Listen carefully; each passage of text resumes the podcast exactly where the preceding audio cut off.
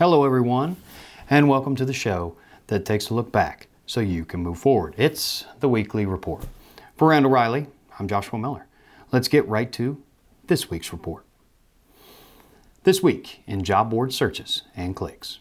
Searches were down across the board, with declines of 7% week over week, 23% month over month, and 52% year over year. For clicks on truck driving jobs, the numbers declined by 10% week over week and 29% month over month, but increased by 12% year over year.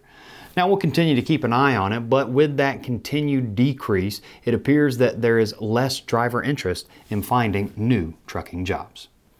This week in freight. Load postings fell by 5% week over week, and this equates to a 50% drop year over year and is 10% below the five year average.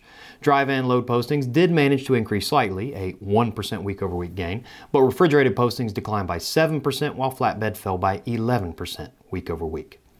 The load postings were down in all regions, and those totals for flatbed were 30% below the five year average for the week. In addition to that, it was flatbed's largest deficit relative to the five year average since back in April of 2020. Overall truck availability remained unchanged and flat compared to the previous week as the overall load to truck ratio hit its lowest level in six weeks. Overall spot rates declined by 3 cents per mile, as did dry van rates. Refrigerated and flatbed spot rates each declined by one half cent per mile week over week. And those rate totals come in now a full 27% lower than the same week of last year. Now, the story of the week. For every three retiring baby boomers with jobs in skilled trades such as truck driving, there is only one worker from a younger generation to fill the void. Moving forward, the trucking industry must attract Gen Z workers. But to successfully do that, you must understand their motivations and desires.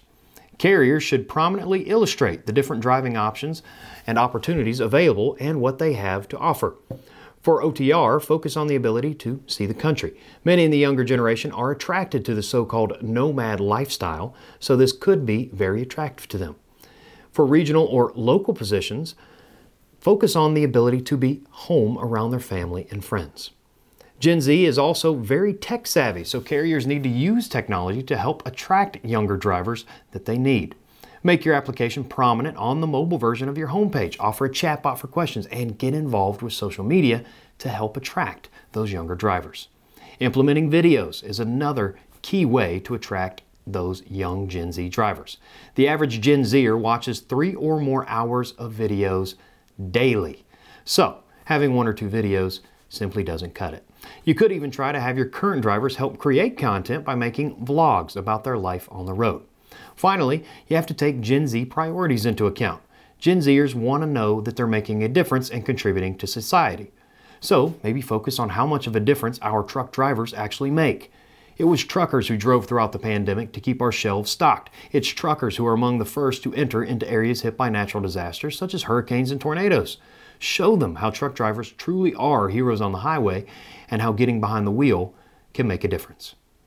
And that does it for this week's report. As always, there is a downloadable PDF version of our report available in the description on YouTube or in the main body of the page on our Randall Reilly site.